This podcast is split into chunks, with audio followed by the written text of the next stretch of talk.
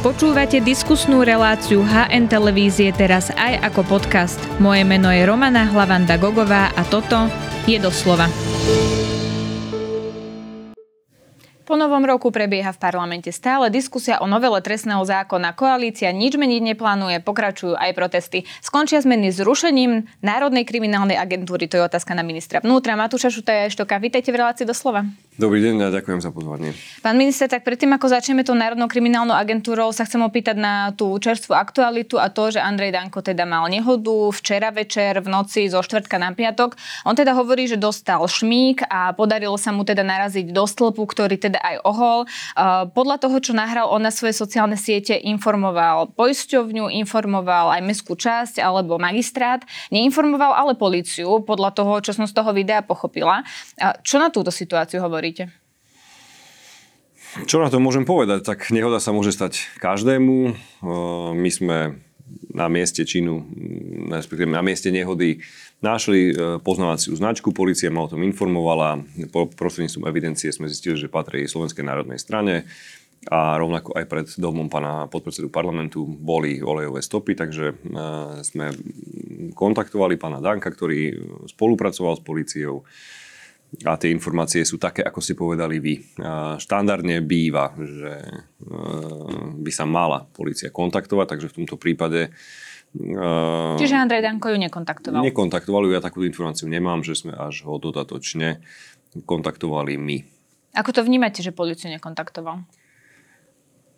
Vnímam to tak, že ten občan by si mal tú svoju povinnosť e, splniť a je jedno, že či ide o predsedu parlamentu, podpredsedu parlamentu alebo bežného občana, keď to chceme jednoducho od bežných občanov, aby sa nejako správali. Myslím si, že aj politici by, by príkladom mali ísť. Asi nejde iba o to, že teda odišiel, on mal tam e, informovať policiu, počkať na tom mieste, tam by sa asi podrobil nejaké dýchovej skúške, spísal by sa záznam a potom by policia usudila, či teda môže ísť domov. Tak to by to asi prebehlo. Taký by to mal byť štandardný postup. Pán Danko, e, viem, že policajt informoval o tom, že mu tam svietili akési kontrolky a preto sa rozhodol, že sa presunie domov, ale hovorím, ak od občanov niečo vyžadujeme, ak od občanov chceme, aby do, dodržiavali zákon, aby dodržiavali určité postupy, tak my politici politici by sme mali ísť v tomto prípade príkladom. Bude testovaný na alkohol v krvi? Tak viete, že testovať po, myslím, že teraz je nejakých 7 hodín, odkedy sa tá nehoda stala, je, je asi zbytočná. Uh-huh. Ja len teda ma zaujíma, aký je postup. Opozícia ho samozrejme vyzýva na odstúpenie. Rozumiete, prečo ho opozícia vyzýva na, na odstúpenie? Či ste na strane pána Danka, alebo by mal vyvodiť zodpovednosť? Ja to nechám na pána Danka. Ak sa rozhodne nejakú zodpovednosť vyvodiť, tak, eh, tak vyvodí, ale hovorím, keď od občanov niečo žiadame, my politici by sme mali ísť eh, dvakrát takto príkladom. Myslím, že tým je povedané úplne všetko. Dobre, teda posuňme sa ďalej, lebo pán minister, vy ste sa vyjadrili, že Národná kriminálna agentúra prejde zmenou. Ako by tá zmena teda mala vyzerať? Ja som o tej zmene hovoril už nielen ja, ale aj policajný prezident, eh, keď mal vypočúvanie v rámci bránobezpečnostného výboru, sme hovorili o tom, že plánujeme reorganizáciu aj policajného prezídia, aj prezidiálnych útvarov, ktoré sú na, eh, na policajnom prezídiu. A to je samozrejme aj NAKA. A vtedy sme hovorili o tom, že znaky, ktorá na začiatku bola elitný útvar, ktorý začínal niekde na 200 policajtoch, je dnes obrovský moloch so, s takmer 700 zamestnancami z hľadiska efektívnosti to nie je efektívny útvar, pretože my máme dnes takmer 3000 policajtov, ktorí nám chýbajú dnes v uliciach. A to bol jeden z dôvodov, prečo sme začali už tú debatu. Už po mojom nástupe hneď som hovoril o tom, že NAKA prejde určite reorganizáciou. A rovnako reagujeme aj na situáciu, ktorá dnes je v parlamente, že je tu legislatíva, ktorá ide rušiť úrad špeciálnej prokuratúry. A viete veľmi dobre, že tá pôsobnosť je navzájom spojená, úrad špeciálnej prokuratúry spolu s NAKou a my prispôsobíme to organizačné členenie tej našej Národnej kriminálnej agentúry tomu, že sa, národ, že sa úrad špeciálnej prokuratúry zruší. Ak sa zruší, tak podľa súčasnej novely, ktorá je v parlamente, by sa tie prípady mali presunúť na kraje a my preto posilníme kraje tým, že tam vzniknú špecializované útvary. To znamená, že NAKA bude mať väčšiu krajskú pôsobnosť, ale rovnako plánujeme to, aby takýto špecializovaný útvar bol aj na policajnom prezidiu. Čiže žiadnemu rušeniu No toho, aby, aby tá pôsobnosť Či môžete bola... vylúčiť, že, to, že pôjde o zrušenie Národnej kriminálnej ehm, agentúry? Ja som to povedal viackrát, že ozaj je jedno, že či tá mačka je čierna alebo biela, podstatné je, aby chytala myši. A tá pôsobnosť, ktorú NAKA dnes robí, tá sa nezruší, to sa bude, nez, bude robiť aj naďalej. Ale či to bude sa volať NAKA, alebo sa to bude volať špecializovaná jednotka na boj s kriminalitou, je hádam úplne jedno. No ten názov je samozrejme úplne Presne jedno. Tak. Ide o to, či sa zruší takáto jednotka, ktorá má celoslovenskú pôsobnosť. V žiadnom prípade sa takáto jednotka dneska nezruší, práve naopak chceme ju reorganizovať tak, aby bola efektívna. Aby bola efektívna, aby to malo presne nadviazané e, tej kompetencie na to, ak tu raz už neexistuje úrad špeciálnej prokuratúry, aby sme my na toto reflektovali. Ja hovorím o tom, že tie špecializované jednotky by mali byť viac na krajských útvaroch, určite aj na, na prezidiálnom útvare, e, aby to bolo jeden centrálny špecializovaný tím, ale hovorím aj veľmi otvorene o tom, že to určite nebude 700 policajtov, 700 špecialistov. To budú týmy, ktoré budú úzko profilované, tam, tam majú byť najlepší odborníci, lebo dnes máme ten problém, ktorý je v tom podstave policie, že každý chce byť nejako špecializovaný, každý by chcel byť nejaký špecialista a potom tú reálnu prácu nemá potom kto robiť v rámci toho celého Slovenska. Takže Hovoríte určite to nebude 700 členný moloch. Uh-huh. Hovoríte teda posilnenie krajských štruktúr, keď vás budem parafrázovať. Aký zmysel má teda reorganizovať, zrušiť, zmeniť celoštátnu zložku proti kriminalite a roztrusiť ju na kraje, keď tá uh, organizovaná kriminalita alebo korupcia sa nedieje len v jednom kraji, ona sa deje celoslovensky a rovnako má Národná kriminálna agentúra v pôsobnosti aj boj proti terorizmu, to tiež není nejak regionálne, okresne, krajsky štrukturované a rovnako tak aj online priestor a hrozby práve z online priestoru a to je asi tiež niečo, čo je celoslovenské. Práve preto hovorím, že to bude nielen na krajoch, ale aj na policajnom prezídiu bude špecializovaný útvar, ktorý presne túto všetku agendu bude riešiť. Budeme riešiť aj štandardne e, boj proti terorizmu, ďalšie veci, spoluprácu s našimi zahraničnými partnermi v rámci e, cezhraničnej e, trestnej činnosti a tak ďalej. Čiže bude, tak ako posilneme aj tie kraje, tak bude aj na prezídiu útvar, či sa to bude volať NAKA alebo útvar špecializovaných činností, hádam jedno, ktorý bude sa venovať presne tomu, čomu sa dnes venuje NAKA. Vy hovoríte, že je tam priveľa ľudí, dokonca ste povedali, že je tam priveľa funkcionárov, že to je teda uh, molo, ktorý nefunguje dobre. Máte k tomuto aj analýzu, ktorá hovorí samozrejme, takéto závery? Samozrejme, máme všetky štatistiky, ktoré my, kaž, preto ja dnes nehovorím o finálnom rozhodnutí, ale každé naše rozhodnutie bude podložené dátami, štatistikami a budeme rozhodovať na základe toho. Ja som človek, ktorý je orientovaný na dáta. A ju zverejníte tú analýzu? Ja s tým nemám žiadny problém. Poviete aj kedy? Či už hotová? Povedal som, že tie zmeny, ktoré budeme robiť, budú nadvezovať na to, kedy sa zruší úrad špeciálnej prokuratúry. Vidíte, že v parlamente to aktuálne trošku zastalo. Počkáme si, ak to nebude od 1.1., tak to bude od 1.3. My samozrejme na to aj nadviažeme tie reorganizácie, ale pôjdeme nejakým postupným tempom. Niektoré útvary na policajnom prezidii už možno, že budeme e, postupne zefektívňovať a, ale ja si myslím, že to najneskôr v marci bude. Uh-huh. Vy ste hovorili, že chýbajú ľudia v uliciach a NAKA má 700 príslušníkov. Mám tomu rozumieť tak, že títo príslušníci, ktorí už nebudú súčasťou tej novej zložky, ktorú plánujete, budú jednoducho pochôdzkari v uliciach? Nie, to teraz sa ma neberte za slovo, že my teraz hovoríme o pochôdzkaroch, ktorí chýbajú na uliciach, ale máte ďalšie útvory, ktoré sú na kraje na krajoch. Uh-huh. Ja by som bol veľmi nerád, ak by sa z celého policajného zboru, ktorý má 20 tisíc policajtov, sme sa iba bavili o 700 e, policajtoch, ktorí sú na NAKE a iba tí sú dôležití. A tých zvyšných 19 tisíc alebo 20 tisíc policajtov ako keby boli iba ako si pochodskari. Veď aj tie kraje riešia závažnú kriminalitu, riešia závažnú protispoločenskú činnosť. Nebavme sa prosím o tom, že buď ste na NAKE, alebo potom ste iba pochodskar. Tá agenda tak toho to policajného... Ja, ste ja, ulici, nemyslím, nemyslím, nemyslím vás, ale myslím takú celospoločenskú debatu, lebo ako keby sa tu hovorilo a policajný zbor nemal iné problémy, iba to, že je tu nejaká skupina vyšetrovateľov NAKY. Takto to nie je. My potrebujeme tú policiu ozaj personálne posilniť. Ja už som rozbehol viaceré aktivity, ako by sme ten policajný zbor posilnili. Nie je to beh na krátke trate, ale toto je jedna z, z vecí, o ktorej si slubujeme, že nám prinesie nejaké stovky policajtov, ktoré budú pôsobiť aj na krajoch, pretože dneska je tých funkcionárov áno, naozaj priveľa, každý je tu riaditeľ, každý je tu akýsi špecialista a keď sa pozrieme hĺbšie do tých vecí niektorých, tak zistujeme, že mnohé útvary aj na NAKE v podstate nemajú čo robiť. Nestačí teda len zmenšiť počet funkcionárov na NAKE? Stačí, aj to sa urobí, ale samozrejme sa to urobí aj tak, aby to riadenie tej NAKY bolo efektívne. Ak raz tu nemáte úrad špeciálnej prokuratúry a tá, tá činnosť sa robí na krajoch, tak posilníme aj kraje a bude aj špecializovaný útvar centrálny na, na policajnom prezidíu. Ja som si dohľadávala informácie, keď hovoríte teda, že je to moloch, ktorý vyrastol a je tam 700 ľudí, lebo organizačná štruktúra sa naposledy menila v roku 2019, keď ju pripravoval Branislav Zurian a ten je teda dnes šéfom inšpekčnej služby a policajným prezidentom bol Milan Lučanský a ministerkou Denisa Sakova, čiže vaša stranická kolegyňa. Vtedy policajné prezidium argumentovalo dôkladnými analýzami, na základe ktorých sa mení NAKA. Tak to spravil vtedy Branislav Zurian a Milan Lučanský 2019 2019 zle? Nie, ja to vôbec netvrdím, že to urobili, že mali zlý úmysel.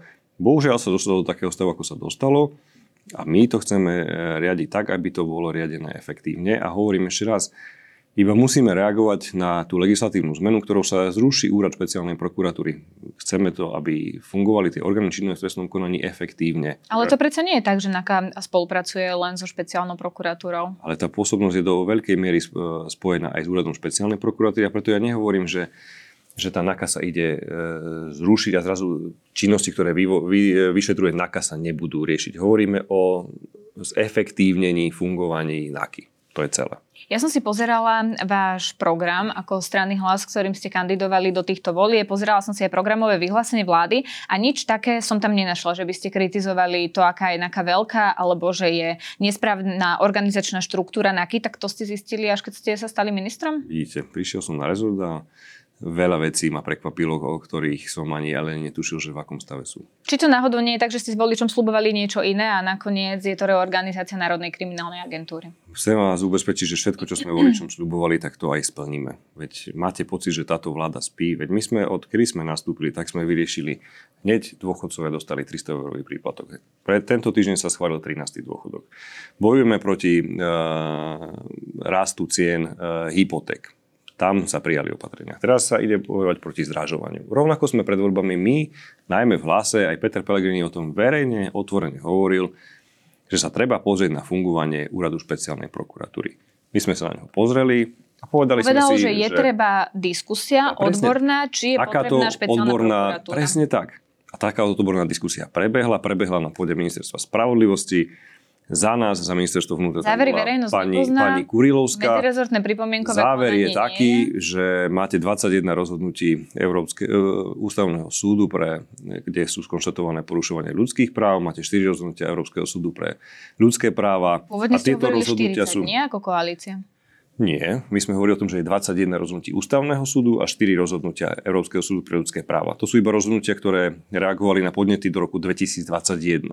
Podnety, ktoré boli podané po roku 2021, sa stále ešte riešia, čiže vysoký predpoklad, že ich nebude 21, ale možno bude ich 3 toľko, keďže veľmi dobre viete, že za vlády Igora Matoviča a Eduarda Hegera tu neexistoval právny štát, že tu sa porušovali základné ľudské práva a tých rozhodnutí bude ešte, ešte podstatne viac. Dobre, ale aby sme teda ostali pri Národnej kriminálnej agentúre, ja sa samozrejme budem pýtať aj na tie zmeny trestného zákona, ale aby sme nepredbiehali, pretože NAKA vyšetruje a napríklad aj podpredsedu parlamentu a um, poslanca za stranu Hlas Petra Žigu, ale aj Tibora Gašpara, šéfa bránno-bezpečnostného výboru za stranu Smer, ale aj bývalého člena a podpredsedu Smeru Petra Kažimíra. Či môžete garantovať, že vyšetrovatelia napríklad takto exponovaných ľudí, takto exponovaných prípadov uh, znaky neodídu alebo z toho útvaru, ktorý vytvoríte, preto aby nemohli takéto prípady vyšetrovať. Každý jeden prípad, všetky, ktoré ste spomenuli, budú naďalej prešetrované zákonne.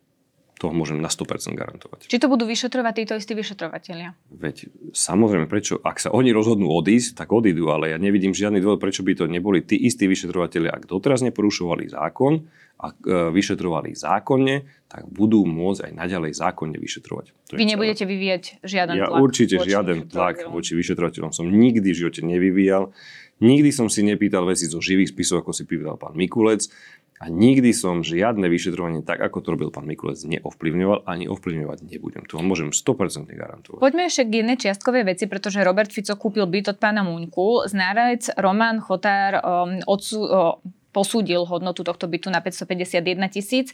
Realitní makléri hovoria, že je to ale o 200 tisíc viac, ako sa pohybuje reálna trhová cena takéhoto bytu. Pozrie sa policia na takýto nákup?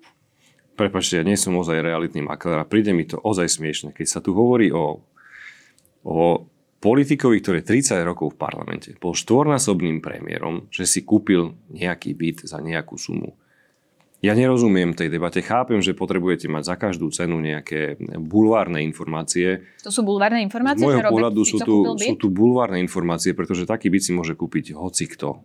Ja som si osobne v tom komplexe tiež pozeral byt pred niekoľkými rokmi a tie ceny boli niekde na úrovni 200 tisíc. Za byt, ktorý som hľadal, ja neviem, aký má byt pán premiér Fico, ale je mi to Najviac úplne metrážny jedno, z tej bytovky, pretože... takže môžu pokojne tam byť aj lacnejšie byty, to nespochybňujem. Určite to ale nie je e, bulvárna informácia, je hádam logické, že spoločnosť by mala vedieť informácie, za akých okolností premiér Súhlasím tejto krajiny kúpil byt. Súhlasím s vami. Či to len, bolo len z príjmov, na ktoré hovoríte... si mohol legálne zarobiť a či tá suma, keď realitní makléri, predpokladám, že realitní makléri tu nezastávajú nejakú politickú stranu, oni len ohodnotili byt, tak ako to robia vo svojej práci, tak ohodnotili, že ten byt je o 200 tisíc tisíc drahší, ako, ako ho Robert Fico kúpil. A znalec, ktorého ste spomenuli, povedal, že stal 500 tisíc. Čiže máte tu na jednej strane nejakého znalca a potom tu máte maklera. Má to nájdete, ja vám, pokojne, pokojne si podľa mňa nájdete ešte ďalších troch znalcov, aj troch maklerov, ktorí vám dajú takýto rozpil sum rôzny. Ale iné vám poviem k tej bulvarizácii a bude sa to týkať aj bytu premiéra. Ja si pamätám, keď tu bol iný premiér. Ten premiér bol Peter Pellegrini. Aj vtedy na ňo média, aj opozícia útočili kvôli jeho bytu, ktorý mal. Peter Pellegrini išiel na výbor pre nezlučiteľnosť funkcií alebo, alebo mandátový a imunitný výbor, neviem ktorý presne, kde zobral všetky svoje príjmy za celý svoj život, ktorý mal. Všetko svoje účtovníctvo. Komplet sa celý v úvodzovkách obnažil so všetkými svojimi príjmami. Kde jasne vysvetlil, že si zobral hypotéku, aké mal príjmy na ten byt a celú vec absolútne transparentne vysvetlil. Vysvetlil. To bolo pred 4 rokmi. A do dnešného dňa niektoré médiá, netvrdím, že ste to vy, aj drvivá časť opozičných politikov tvrdia, že nič nevysvetlil a ten byt je veľmi kontroverzný a tak ďalej a tak ďalej. Čiže v tomto prípade minister, je to úplne jedno, bola, či sa vy či postavíte a ukážete tie fakty, alebo neukážete, pretože niektorí ľudia si budú vždy robiť, čo ktorý kupoval Robert Fico už vo Ja na tom premiéra. ako minister nevidím teda žiadnu skutkovú podstatu spáchania nejakého trestného činu, ale verte mi, že, že policia si svoju prácu robí. Ak z ex ofo zistia nejaké podozrenia zo spáchania trestnej činnosti, tak budú konať a je to jedno, či to je premiér, poslanec, alebo je to bežný občan. Polícia si svoju prácu bude robiť. A bude si ju robiť zákonne, kým som ja tam ministrom. Ja im do toho zasahovať nebudem, iba hovorím, že ja ako minister tam nevidím žiadny dôvod ani žiadne podloženie zo spáchania akékohokoľvek trestného činu. Je to pre mňa neuveriteľne komické. Už ja neviem teda, kto si ten byt má kúpiť, keď nie je človek, ktorý je 30 rokov poslancom, ktorý má nadštandardne, vysoko nadštandardné príjmy, bol 4 krát premiérom Prepačte, ale táto debata je podľa mňa absolútne bulvárna. Dobre, povedali ste svoje stanovisko. Posuňme sa ďalej a poďme k zmenám v trestnom systéme na Slovensku. Vy ste, pán minister, stotožnený s tým, m, mm, ako sú v tej novele uvedené trestné sadzby?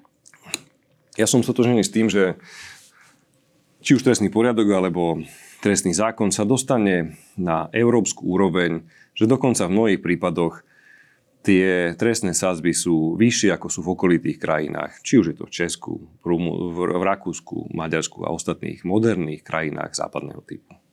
Takže vy ste stotožnení, odpoveď na tú moju otázku, ja s tým, ako sú tam uvedené tým, tie sadzby. že sa priblížime v rámci našej legislatívy západným európskym krajinám. Lebo ten notoricky známy príklad, ktorý sa e, v médiách často objavuje, je, že sa teda zvýšila suma za škody. Napríklad krádež 35 tisícového auta by tam bola sadzba 0 až 2 roky, ak tento zákon prejde, čo vlastne znamená podmienku. Čiže z pôvodných 266 to máme takýto uh, veľký skok. Je to v poriadku, že za 35 tisícovú krádež auta môže niekto dostať dvojročnú podmienku? Ja nebudem teraz reagovať na, na uh, všetky paragrafy, ktoré v tom, v tom zákone sú. Skúste tento konkrétny? Ale vravím že v tejto de- debate sa vyjadroval v, v parlamente aj predseda, respektíve minister spravodlivosti pán Súsko, ktorý všetky tie argumenty opozície tam jasne, eh, jasne vyvrátil. Ak raz ten zákon je nastavený podľa toho, ako to majú v Čechách, ako to majú v Rakúsku a keď ešte my ideme prísnejšie, tak neviem, kde sa tu teda berie odvaha v opozícii hovoriť o tom, že tu sa ide eh, eh, dehonestovať právny štát. Ak raz sme tu mali nastavené trestné činy voči životu a zdraviu, ktoré boli nepomerne e, benevolentnejšie trestanie voči trestným činom, ktoré sú namierené voči ekonomickým trestným činom, tak je jedným z cieľov tejto novely, aby sa toto zmenilo. Aby ten, kto raz niekomu ublíži, kto, kto niekoho zabije alebo spácha trestný čin voči životu a zdraviu, znášal väčšie dôsledky, aby aj tá obeď mohla mať z toho v úvodzovkách niečo, aby bola kompenzovaná. Bajme sa o tzv. restoratívnej justícii. O to sme napríklad my v programe hovorili aj v hlase. A rovnako hovoríme o tom, že pri trestných činoch ekonomických je pre štát násobne výhodnejšie, aj z hľadiska toho, v akom stave sú väznice, koľko ten väzen stojí, aby tí, ktorí niečo ukradli, ak ukradol milión, aby 2 milióny zaplatil. Toto je pre neho podstatne ťažší trest, aby zaplatil štátu niečo, ako to, že bude teraz sedieť v úvodzovkách basy. Ja si pamätám, že Koľko tu sme mali... ľudí vo väzení za ekonomickú To sa, to sa opýtajte pána, pána Suška. Ja Či to nemám- aj reálne spraví ja tu nemám, nejaký rozdiel ja nemám dnes v hlave, prepáčte, až tak do takej miery som Dobre, tak mi skúste teda odpovedať na túto vec, pán minister. To je Ja vám nebudem konkrétna vec. Na Nemáte na konkrétne to veci, názor, ja keď vám sa ukradne napríklad ja vám 35 hovorím, že už to vysvetľoval pán Susko, že to nie je tak, ako to ktoré človek spláca 5-6 prezentujete. rokov, Už som, už som vám 400 to eur každý mesiac, alebo koľko to môže vychádzať, raz keď je to 35 je tisíc. tá Je v poriadku, že je legislatíva nastavená v Čechách, v Maďarsku, Rakúsku, Nemecku a v ďalších krajinách ešte benevolentnejšie ako je na Slovensku, tak mi verte, že sa iba približujeme krajinám moderného európskeho typu. Nerobí sa Dobre, nič tak iné. skúsim inú otázku. Krádež nad 700 tisíc napríklad, tam je hranica 3 až 10. Odborníci upozorňujú, že keď je dolná hranica 3 roky, tak môže ísť rovnako od podmienku. To je v poriadku? Ktorí odborníci na to upozorňujú? Napríklad pán Karas na to upozorňoval. A ja som počul veľa odborníkov, ktorí sú aj naj- najmä z oblasti súdnictva, ktorí tvrdia, že pán Karas v tomto prípade nemá pravdu. Ktorí odborníci? Veľa odborníkov, najmä aj v rámci súdnej rady. Tak odo mňa ste tiež celý meno, tak skúste mi povedať. No, veď ja, vám, ja si tie mená nepamätám, ale viete, ak, pokiaľ chceme Dobre, viesť debatu v naťahovaní názor? sa, že ideme paragraf po paragrafe. Môj osobný názor je Nie, taký. ja som vybrala som dve konkrétne, lebo som chcela poznať váš názor, čiže krádež nad 700 tisíc je v poriadku, že by tam mohla byť uložená podmienka. A ja vám to ešte raz vysvetľujem. Že ak raz mi ukradnete 700 tisíc, tak od vás budem chcieť, aby ste mi zaplatili štátu 1,4 milióna a aby ste zaplatili potom aj vám, ak vám niekto ukradne, aby vám tú škodu vrátil. Toto je pre mňa podstatne dôležitejšie ako to, či ten zlodej bude sedieť 3 roky, 5 rokov alebo 7 rokov. Pretože už v minulosti za vlády Igora Matoviča tu boli mnohí, ktorým boli udelené možnosti buď zaplatíte 200 tisícovú pokutu, alebo si pôjdete odsedieť rok do väzenia. Ale tak čo si, čo si vybral ten, čo si vybral ten zločinec? Na úrovni, aby boli Viete, čo si vybral ten zločinec? Či zaplatí 200 tisíc alebo pôjde do basy na rok? Šiel do basy na rok, pretože im to je jednoduchšie tý, tým kriminálnikom. Sačie si pôjde sedieť do basy, ako keby mal zaplatiť nejakú finančnú pokutu. A toto chceme presne zmeniť. Pretože to nie je ostrašujúce to, že niekto pôjde do basy a potom dostane po, po odpíkaní si polovice trestu ho pustia. Podstatné je to, aby nahradil škodu, aby jeho to stálo niečo, aby to pre neho bolo drahé. Pretože ak raz nejaký človek kradne, tak kradne, pretože chce tie- peniaze mať. Tak my ako štát mu ich zoberieme. Kradol si? Dávaj sem peniaze a ešte zaplatíš dvakrát toľko, ako si ukradol. Toto je podstata toho celého. Nie tu teraz za každú cenu ľudí dávať do basy. Veď nech sedia v tej base. Ale ak tu máme raz alternatívne tresty, ak sa bavíme o modernej európskej justícii, ktorá je restoratívna, veď si to pozrite, ako to robia zahraničí. Tam nie, to nie je No, už ja obdobie... si pozrela, že Chvíľka, napríklad, to už nie je obdobie inkvizície, ale už sa bavíme priestor, o tom, minister. že inkvizícia Myslím, že skončila vyjadrili a jasne. treba tú e, justíciu nastaviť tak, že bude restoratívna. No, vy sa viackrát odvolávate na to, ako je to v zahraničí, približujeme sa európskym štandardom. No, eh, keď sa pozrieme napríklad, ako je to v Česku, pri tomto príklade, čo som hovorila, krádež nad 700 tisíc, tak nad 400 tisíc nemôže v Česku páchateľ dostať podmienku. U nás by to možné bolo nad 700 tisíc. Tak približujeme sa európskym štandardom? Približujeme sa. Ja som vám tu vysvetlil na mnohých prípadoch. Česko Ak nemá európsky teda- štandard, lebo konkrétne Českú Ak sa chcete baviť, pani dozorka, tu teda na akademickej debate, paragraf paragrafe, si v tomto prípade musíte zavolať pána ministra spravodlivosti. Ja, ja vám obhajujem, respektíve vysvetľujem ten zákon, aj trestný poriadok, aj trestný zákon z podstaty filozofie, na akej je postavený, z podstaty toho, čo ideme robiť, že sa ešte raz ak tu chceme byť, hlásime sa k tomu, že už op- už opúšťame krajiny východného bloku a chceme byť modernou demokraciou európskeho typu, tak je čas, aby skončilo obdobie inkvizície, aby sme sa niekde posunuli. A garantujem vám, garantujem vám to ja ako minister spravodlivosti, že žiadny kriminálnik nebude po schválení týchto zmien lepšie spávať. Práve naopak bude sa mu podstatne horšie spávať. Tu bude spravodlivosť platiť pre každého na základe dôkazov a faktov. Aj preto napríklad meníme postavenie kajúcnika. Ja viem, že napríklad pánovi Spíšakovi sa to nepáči, pretože už kajúcnik, ako on povedal sám, už nebude môcť mať e, nezákonné výhody a nezákonné postavenie, ale my sme vláda, ktorá chce dodržiavať zákon, nie zákon zneužívať. Čiže to sú ďalšie a ďalšie inštitúcie, Myslím, ktoré... Že pán Spíšak nehovoril o nezákonných výhodách. Ale hovoril, to si požite jeho rozhovor v Startup. Ja neviem, či sa pán Spíšak počúva, či on vie, čo hovorí, ale môžem vám to pokojne po skončení tejto Dobre, relácie ale pán... celé ocitovať, o čom pán Spíšak hovorí. Nájsť. Čiže ak vy zjednodušujete tieto novely na základe nejakých dvoch, troch, ve... dvoch troch, troch veciach, tak ja vám hovorím, že je tu podstatne komplexnejšia sada zmien, ktoré sa v trestnom poriadku a v trestnom zákone Ja som vybrala dva o týchto príklady, ja ktoré si aj ľudia vedia predstaviť. Ja vám hovorím, Napríklad, že... že by im ukradli 35 tisícové auto. Nesnažím sa to zjednodušovať, zaujímal ma váš A ja vám vysvetľujem, že ak im to auto ukradnú, pre nich je podstatné, aby boli z toho kompenzovaní. Nie, že či ten páchateľ bude v base 2 roky alebo 3 roky. Pre nich je podstatné, za to, čo aby bol Dobre, potrestaný a aby oni dostali potom z toho. Dobre, pán minister, poďme k tej filozofii, lebo to ste hovorili, že teda je dôležité pozerať sa na celú filozofiu toho zákona, ako sa tvoril. Či ste mysleli pri tej tvorbe alebo pri tom návrhu aj na obete, lebo veľa sa hovorilo o porušovaní ľudských práv, ale osoba má právo napríklad využívať svoj majetok, tak či sa pritom e, neohrozuje práve toto právo obeti využívať svoj majetok, keď ho niekto môže ukradnúť a dostane za to len podmienku?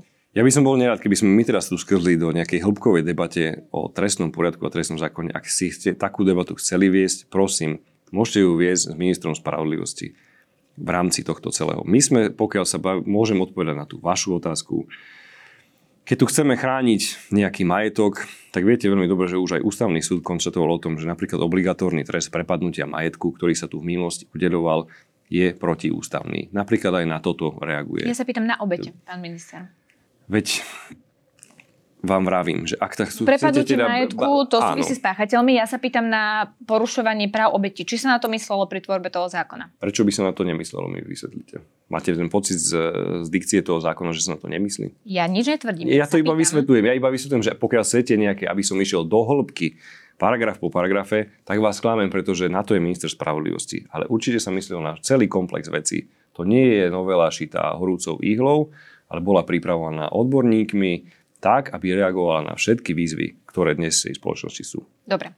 Keď hovoríte o tých odborníkoch, je dôveryhodné, ak sa na príprave tých trestných kódexov podielal napríklad aj bývalý sudca David Lindner, ktorý je teda obžalovaný v kauze Výchryta, Výchrica. On je tam obžalovaný z nepriamej korupcia do zasahovania nezávislosti súdu a, namiesto toho, čo by mu hrozilo predtým, sa znižuje tá dolná sadzba napríklad na pol roka, alebo aj Pavol Gašpar, jeho otec Tibor Gašpar je obžalovaný zase v kauze očistec.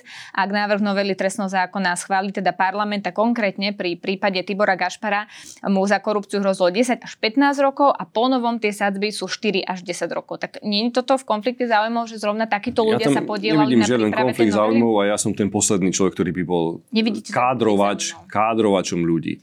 Chceli ste a v minulosti ste vždy kritizovali, že za Igora Matoviča sa na žiadnych veciach nepodielali odborníci. Že odborníkov jednoducho on neuznával. Tak my sme zobrali k stolu odborníkov, tí odborníci tie zákony napísali. A ja určite som posledný, ktorý by ľudí kádroval, pretože viete veľmi dobre, že som bol ten prvý, ktorý kritizoval ten systém, ktorý takýchto ľudí, napríklad ako je pán Gašpar, ale aj pán Lindner, účelovo posielal do väzby. Pretože som presvedčený o tom, že to boli účelové obvinenia, o tom som hovoril niekoľkokrát aj vo vašej relácii, že týto, proti týmto ľuďom sa tu bojovalo za posledného 3,5 roka máme na nezávislé súdy, ktoré sa na tie kauzy pozrú, Presne samozrejme a e, nezávislé. Rovnako aj máme aj prezumciu neviny, Ale ktorá či... platí aj v prípade pána Lindnera. Určite, určite. A u pána Gašpara mladšieho, hádam ešte aj, nechcete, aby on bol tiež obvinený a podozrivý z niečoho, že má svojho otca. Prosím, nebuďme kádrovať. Či takáto doba kádrovačov tu už bola v minulosti pred 89. Nekádrujme ešte aj teraz. Čiže nie je v konflikte záujmov, že David Lindner mal dosah na tie konkrétne trestné sadzby a mohol ovplyvňovať aj tie, ktoré hrozia priamo jemu. Tam nie je konflikt záujmov. Ešte raz. David Lindner je ten, ktorý nastavoval ten zákon, aby bol na úrovni ostatných európskych krajín. On si to nevymyslel, že teraz tam sadzvú takú a takú, ale pozrel sa, tak v Rakúsku je taká, v Česku je taká, my budeme mať rovnakú. To si nevymyslel on, to urobil na základe toho, ako je to nastavené v moderných európskych krajinách. Je to jedno, či to robil David Lindner alebo iný právnik. Pokiaľ to nerobil tak, ako to v minulosti nemocnice riadili lesníci a opravači a, a výmenári okien, tak je to úplne jedno, že ktorý odborník to robil, pokiaľ je odborníkom kvalifikovaný. Ako sa pozeráte na to, že musel skončiť teda riaditeľ Národného parku, keď teda hovoríte o tom, kto riadil napríklad nemocnice, ktorý bol teda uh, odsudený pytliak? No, chvála Bohu, že hneď skončil. Ak sa ne, mrzí ma, že teda sa to nepodarilo zistiť ešte pri tom, predtým, ako takémuto človeku sa dala dôvera, to je iba momentom preto, aby, si, aby každá jedna personálna nominácia, ktorú táto vláda urobí, bola e, zľava, správa, z hora, z dola preverená. Mm-hmm, lebo minister e, Taraba zmenil tie verejné vypočúvania a už sú to tajné vypočúvania, aj keď sa teda dejú, nemá tam prístup, napríklad verejnosť nemôže klásť otázky, tak nebola napríklad toto chyba? Nemali by to byť opäť verejné vypočúvania na takéto funkcie? Viete, čo častokrát tie verejné vypočúvania boli iba akými si fraškami. Ja si pamätám verejné vypočúvanie napríklad Daniela Lipšica, ktorý bol, ktorá bola absolútnou fraškou. Ale môže tam prísť niekto, kto si pamätá, Ale samozrejme, že bol napríklad preto, odsudeným pytliakom, upozorní na to a tak by sa nestalo, preto že hovorím, že pri určitých funkciách pytliak. je to legitímne, aby takéto verejné vypočúvania boli. To vôbec sa zomi nebudem v tomto hádať. Dobre, poďme teda ešte k stranickým otázkam. Napríklad, opäť... viete veľmi Dokončite. dobre, že, že u mňa v rezorte bolo verejné vypočutie v mise zákona aj na šéfa inšpekcie, aj na šéfa policajného zboru. Takže to verejné vypočutie bolo niekoľko hodinové aj jedno, aj druhé ja s tým nemám absolútne žiadny problém. Áno, boli to verejné vypočúvania. Poďme teda k stranickým otázkam, pretože Peter Pellegrini budúci týždeň oznámi teda kandidatúru na prezidenta. Bude to aj s podporou Slovenskej národnej strany? Ja teda dodám, že Robert Fico mal dnes tlačovú konferenciu, kde teda opäť povedal, že podporia Petra Pellegriniho v čase, keď on teda oficiálne oznámi kandidatúru. Pán predseda informoval, keď vyhlásil termín konania prezidentských volieb, že potrebuje nejaké časové obdobie do budúceho piatku, aby ak sa rozhodne, že pôjde kandidovať, pretože ja si myslím, že by kandidovať mal ísť, ukazujú tomu všetky číselné ukazovatele, tie dáta, o ktorých sme sa na začiatku bavili, e, hovoria jasne. Myslím, že by bol najlepším prezidentom, akého Slovensko malo, ale povedal jasne, že mu nestojí za to, aby išiel kandidovať, ak to má nejako ohroziť súčasnú koalíciu. Čiže zobral si tento čas na to, aby komunikoval so koaličnými partnermi, aj s pánom Ficom, aj s pánom Dankom, Čiže tento aj s jednotlivými na to, aby komunikoval s koaličnými partnermi? To ja on, som to pochopila tak, že to už len je formalita on, a 19. On to, to, on to verejne deklaroval, že tento čas chce využiť na to, aby urobil všetko preto, že ak ohlási svoju kandidatúru, to nijako neohrozí funkčnosť koalície, Povedal to predsa verejne, že sa chce baviť aj s našimi poslancami, aby ste si s tým boli stotožnení, pretože my máme 27 poslancov, ktorí potrebujú jasne garantovať aj pre e, našich koaličných partnerov, že tu naďalej budú podporovať vládu a musia to rovnako garantovať aj ostatní členovia koalície. Čiže toto Čiže je... ešte neviete, či to bude s podporou v tomto, v tomto momente je pre nás absolútne najzásadnejšie, aby rozhodnutie Petra Pellegriniho neovplyvnilo funkčnosť koalície, aby táto koalícia tu 4 roky bola, pretože iná alternatíva dnes na Slovensku neexistuje. Vidíte to veľmi dobre v parlamente. A to, či to bude s podporou SNS alebo nie, je rozhodnutie pána predsedu Danka a celého poslaneckého, respektíve stranického elektorátu, ktorý, ktorú i SNS má. Lebo Andrej Danko teda otvorene hovorí o tom, že treba otvoriť koaličnú zmluvu, pretože ak sa Peter Pellegrini stane prezidentom a vyhral by voľby, tak by posilnil vplyv strany hlas v štáte. Um, ak by sa teda neotvárala táto koaličná zmluva, tak on hovorí, že si nevie predstaviť, že by podporil Petra Pellegriniho na kandidatúru. Je fakt, že by ste mali predsedu Národnej rady, mali by ste svojho straníka vo funkcii prezidenta, ministra vnútra, ktorým ste vy aj iných teda ministrov. Tak čo ste ochotní pustiť teda Andrejovi Dankovi? Viete čo, ja som sa za to obdobie v politike naučil, že skromnosť a pokora. Toto treba mať. Toto treba mať sebe. Prebehli pred tromi voľbami legitímne demokratické parlamentné voľby s nejakým výsledkom. Na základe tohto výsledku sa postavila vládna koalícia, v ktorej každý z partnerov na základe svojho samostatného výsledku v voľbách má mandát, ktorý má. My sme mali 15%, víťaz volieb mal 23 niečo percent, mm-hmm a strana SNS mala 5,2%. Tak je postavená koalícia dnes. Majú tri ministerstva, v SNS my máme 7, rovnako Smer má 7. Toto je uzavreté, my to rešpektujeme. Prezident bude druhá samostatná súťaž o tom, kto bude hlavou štátu. Ja tu nevidím nejaký prekryv medzi jednou a druhou súťažou. To sú samostatné súťaže. Že postavenie v A ja koalícii nevidím tu- ste si vybojovali na základe výsledku v parlamentných voľbách Presne a preto tak. nie ste ochotní Viete, otvárať aj, koalíciu. aj Peter Pellegrini, aj my všetci hlasme, hlase sme chceli, aby Peter Pellegrini bol premiérom. Ja som to niekoľkokrát hovoril aj vo vašej relácii, aj vo všetkých, že si myslím, že by bol dobrým premiérom. Na to ale musíte vyhrať voľby. To sa nám nestalo. Čiže keby sme voľby vyhrali, Peter Pellegrini by bol premiérom. Ak vyhrá voľby prezidentské Peter Pellegrini, bude prezidentom.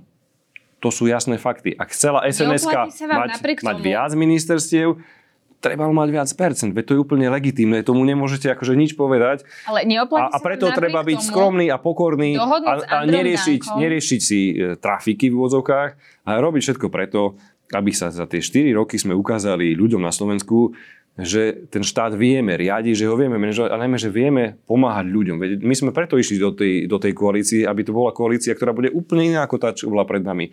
A nie riešiť, či budeme mať ministerstvo hospodárstva, životného prostredia alebo aké. To už je rozdelené. Už dajme s tým pokoj ľuďom. Teraz sa poďme sústrediť na pomoc krajine. A áno, my v hlase, ak sa Peter Pellegrini definitívne rozhodne, že pôjde na prezidenta, budeme robiť všetko preto, aby sa prezidentom stal. Myslím teraz- si, že to bude pre krajinu najlepšie. Teraz, pán minister, nebolo by pre vás výhodné sa dohodnúť s Androm Dankom, že napríklad by ste uvoľnili stoličku predsedu Národnej rady alebo nejaké ministerstvo a on za to vysloví podporu Petrovi Pellegrinimu aj teda SNS, on by nešiel kandidovať a tým pádom by nebola konkurencia, nebol by konkurenciou voči, Petrovi Pellegrinimu, ktorý teda podľa prieskumov sa dostane do druhého kola s Ivanom Korčokom. Ale veď keď pán predseda SNS chce kandidovať, ja nevidím dôvod, prečo by sme ho z toho mali odhovárať. Ale rovnako budeme určite apelovať aj na voličov Slovenskej národnej strany, aby, ak sa Peter Pellegrini rozhodne kandidovať, tú podporu dostal. Je to úplne legitímne. Uvidíme, ako to bude v druhom kole. Ale zase sa vraciame tu, že skromne a pokorne treba rešpektovať to, ako ľudia rozhodli vo voľbách. Dobre. Toto treba mať, niečo nejak sa rozhodli, na základe toho každý má mandát, na zá- na základe toho každý má ministerstva. Držme sa pri zemi a fakt neriešme funkcie, postavenia. To hovorím nie vám, ale to smerom do koalície hovorím. A venujeme sa tej práci pre ľudí. Toto si myslím, že tá koalícia má robiť. Dobre, k tomuto ešte jedna otázka, pretože je tu teda reálna možnosť, že ak by sa teda Peter Pellegrini stal prezidentom, tak by neodišiel zo strany hlas. Vy ste to tiež naznačili, Peter Pellegrini to tiež naznačil. Čiže ty, vy si to takto reálne viete predstaviť, že by porušil tú tradíciu, neodišiel by zo strany hlas, zároveň by bol prezidentom Slovenskej republiky, ktorý má byť teda nadstranícky, a bol by zároveň aj predsedom strany hlas? Ja som to povedal v rozhovore pre, pre Started Up, tuším, že je to moje želanie ako generálneho manažera strany. Samozrejme, No, naznačil to aj Peter Pellegrini, preto to začala byť ešte väčšia téma. No, lebo ešte nepotvrdil, že či pôjde kandidovať za prezidenta alebo nepôjde, ale ja vás chcem ubezpečiť, že ak pôjde Peter Pellegrini 19. fe- januára a ohlási svoju kandidatúru, tak to bude tak, aby rešpektoval všetky e, tradície, ktoré na Slovensku sú dané, aj po, politickú, aj kultúrnu, aj spoločenskú realitu, ktorá je. Ja Čiže ako, ja ako generálny manažer strany, ktorému záleží na výsledku, si to želať môžem. Aj mu to môžem hovoriť, že jednoducho je dneska súverene najlepším politikom, politickým predstaviteľom ľavice z môjho pohľadu. A bol by som rád, keby tým predsedom ostal dlhé roky. Ale samozrejme, žijeme v nejakej realite a tu budeme musieť rešpektovať. A ja verím, že keď sa 19. Peter Pellegrini postaví pred eh, spolu straníkov, tak predstaví aj svoju nejakú predstavu o tom, že kto by mohol byť potenciálnym predsedom parlamentu a kto by potenciálne mohol tú stranu eh, nejakým spôsobom viesť do najbližších volieb. Vy si viete predstaviť, že by ste viedli stranu hlas? Ja nemám takýto záujem, aby som stranu viedol. Chcem, aby ju viedol dobrý líder, ktorým je z môjho pohľadu dnes Peter Pellegrini. Vidíte tam aj niekoho iného? ja vidím kope šikovných ľudí, ktorí sú uh, z hlasu. Máme 7 ministrov, či už máte Denisu Sakovú, ktorá na ministerstve hospodárstva si robí kus dobrej roboty. Máte Erika Tomáša na, sprav- na, na sociálnych veciach, ktorý bojuje za tých dôchodcov. Máte Richarda Rašiho, ktorý je skúseným politikom. Uh, Peter Kmec, Tomáš Drucker, takže z môjho pohľadu je to generácia politikov, ktorí ešte majú obrovskú budúcnosť pred sebou. Ja som tiež nová generácia politikov a a verím, že v tej politike ešte sa nám podarí niečo zmeniť, ale môjim teraz absolútnym záujmom je ozaj robiť všetko preto, aby sme tu ministerstvo vnútra niekde, niekde posunuli, aby fungovalo a aby sme vedeli pomáhať ľuďom. toto je moja jediná ambícia, ktorú ja mám. Dobre, tak si počkáme na to, ako to dopadne a čo teda oznámi Peter Pellegrini. Ďakujem veľmi pekne, že ste si na nás našli čas. To bol minister vnútra Matúš Taještok. Ďakujem pekne, všetko dobré želám. Ďakujeme, že nás počúvate aj vo forme podcastu. Ak chcete podporiť našu tvorbu a kvalitnú žurnalistiku, kúpte si digitálne predplatné HN. Choďte na hnonline.sk lomené predplatné. Ďakujeme.